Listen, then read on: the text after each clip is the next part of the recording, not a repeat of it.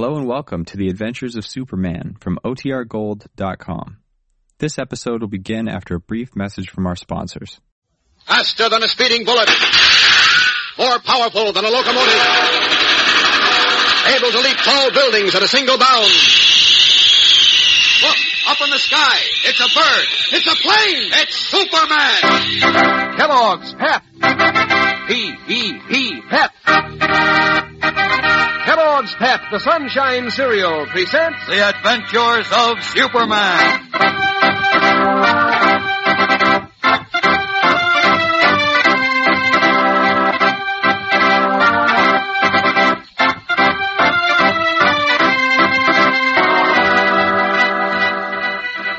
Today, while Superman makes an effort to get behind the murder of Charles Canfield, the men who call themselves the Knights of the White Carnation strike another blow at democracy.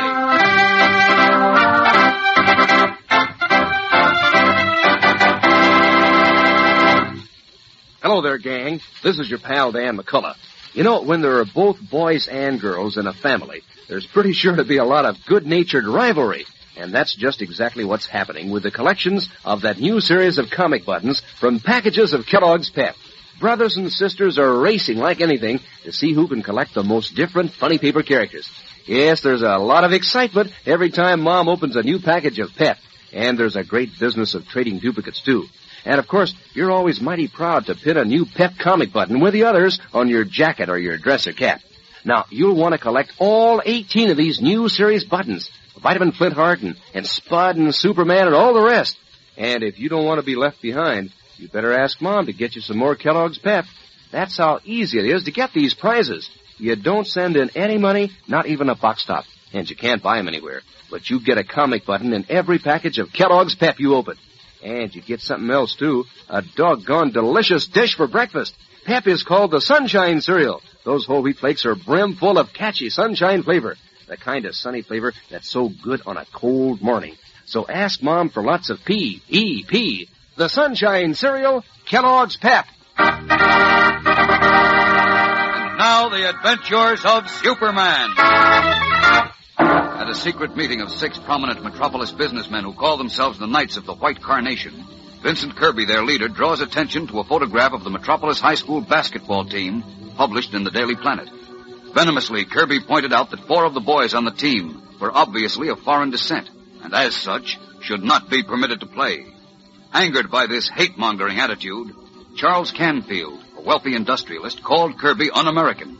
He then resigned from the group and frankly announced he would do everything in his power to expose the Knights of the White Carnation to the public. Alarmed, Kirby made a phone call, and early the following morning, Clark Kent and Perry White learned that Charles Canfield had been found dead with a knife in his back.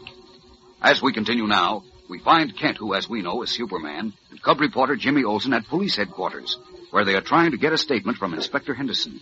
Listen. Look, Kent, I've already issued a statement. I've said that Canfield was apparently killed by a stick-up man, a mugger, as he was about to enter his home on Lake Drive. That's all we know at present. I'm sure it isn't all you know. Huh? What makes you so sure? Because even I know more than that. Yeah, so do I. Say, what are you trying to do?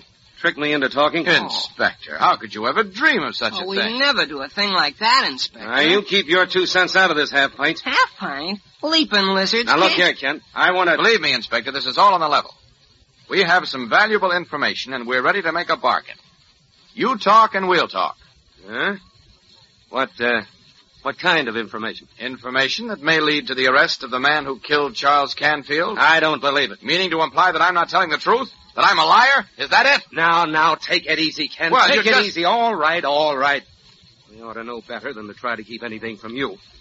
Come on up to the crime detection lab, and I'll show you what we've got.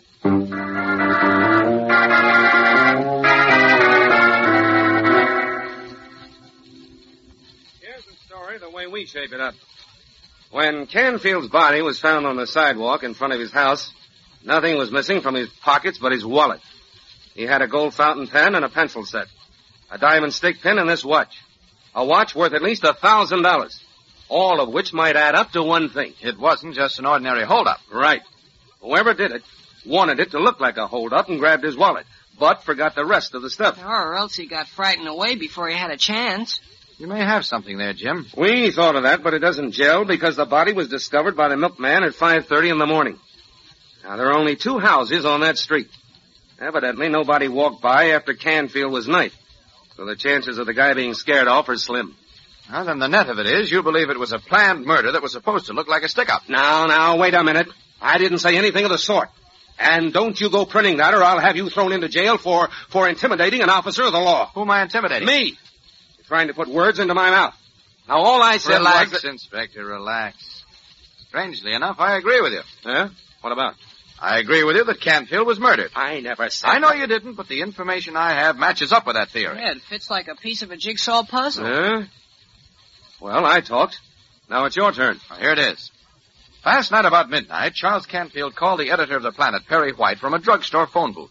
He made an appointment for lunch with him today and told him he had a story that would blow Metropolis wide open. Is this on the level, Kent? Strictly on the level.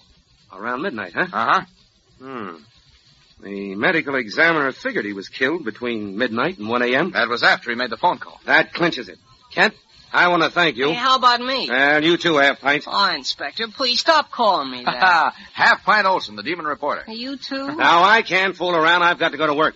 And Kent, Hmm? you won't blast this on the front page until we get our teeth into it, will you? Of course not. Uh, I will unless you cut out that half pint stuff. Uh, You know what I'll do to you. you- What? And now look, all joking aside, this is a serious matter. Canfield, as far as we know, didn't have an enemy in the world. He was well liked, respected, and one of the leading businessmen of the city.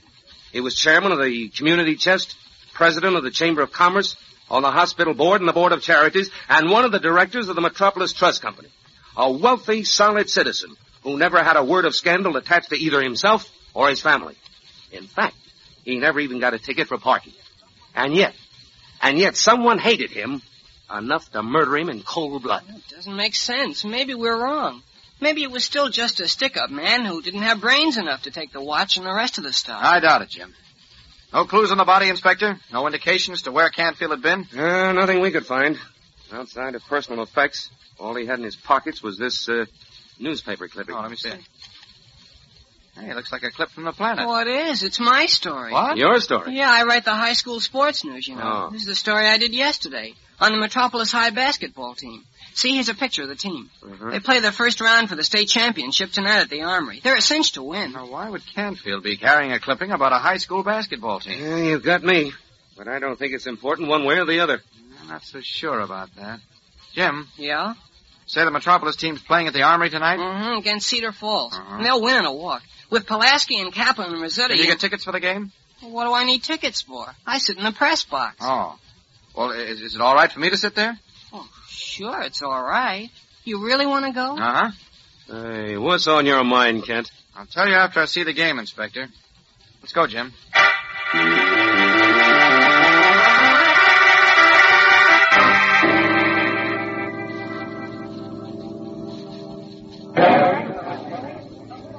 Oh, here are our seats, Mr. Kent. Pretty good, huh? Swell, Jim. Say, quite a turnout here tonight. Yeah, full house. You figure Metropolis can't lose, is that it? Oh, not a chance. Pulaski and Kaplan are crackerjack forwards. Jack Wilson's the best center in the state. Uh-huh. And when it comes to guards, Michael Kelly and Tony Rizzuti are tops. Ah, here come one of the teams. Oh, that's Cedar Falls. Hey, they look big and fast, Jim. Oh, sure, but we'll take them. You know, the bigger they are, the harder they fall. hey, look at them snap that ball around. Not bad at all. Oh, well, you see our boys. They'll be out in a minute. Watch Pulaski drop him in from mid-court. He's terrific. Say, uh, by the way, Yeah? how come you wanted to see this game tonight? I meant to ask you. I like basketball. Oh, go on. That's not the reason. You got some kind of an idea. Something you don't want to tell me, huh? Not at all, Jim. It's just that Oh, here comes the Metropolis team. Oh, yeah. That's Jack Wilson. He's captain and center, running in front with the ball. Looks like a good man. Yeah. And the next one... Hey, that's funny. What's the matter? That's not our team. Not your team. No. Except for Jack Wilson, none of our first team players are on the floor. That so? Yeah. Those guys on the floor are all subs. Maybe the coach decided to start the second team. or- No. He gave me the starting lineup this afternoon. There's something wrong, Mr. Kent. I don't know what it is, but I'm sure something's gone wrong.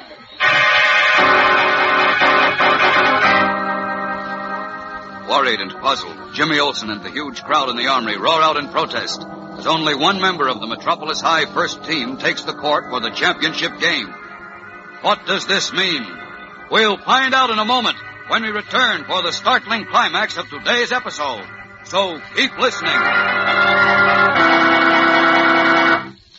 You know, gang, it's a good idea now and then to check over your collection of comic buttons in that new series from packages of Kellogg's Pep and see how you're coming along.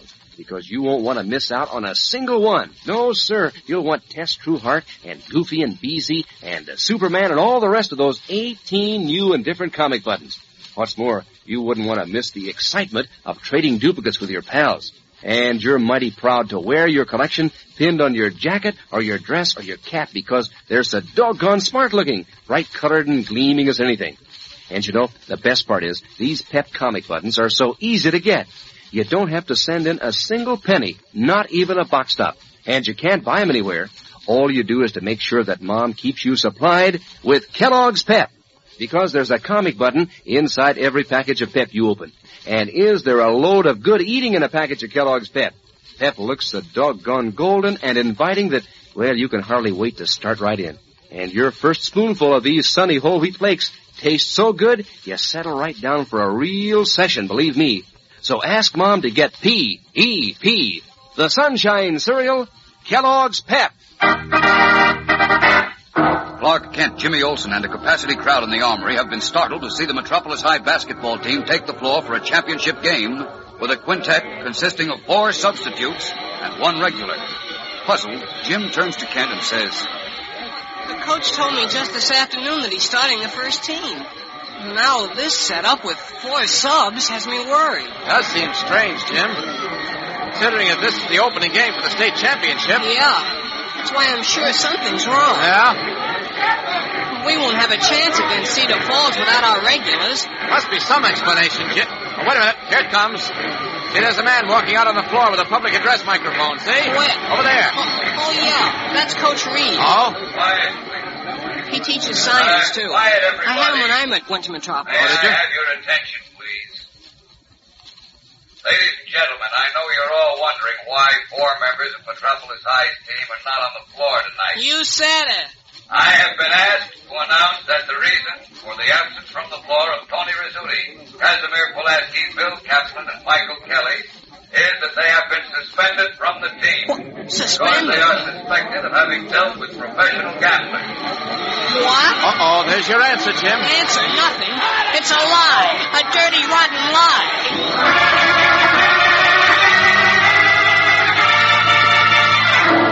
Stunned and enraged, Jimmy screams out his answer to the announcement made by the coach of the Metropolis team. An answer echoed in the pounding feet and shouted protests of the huge crowd.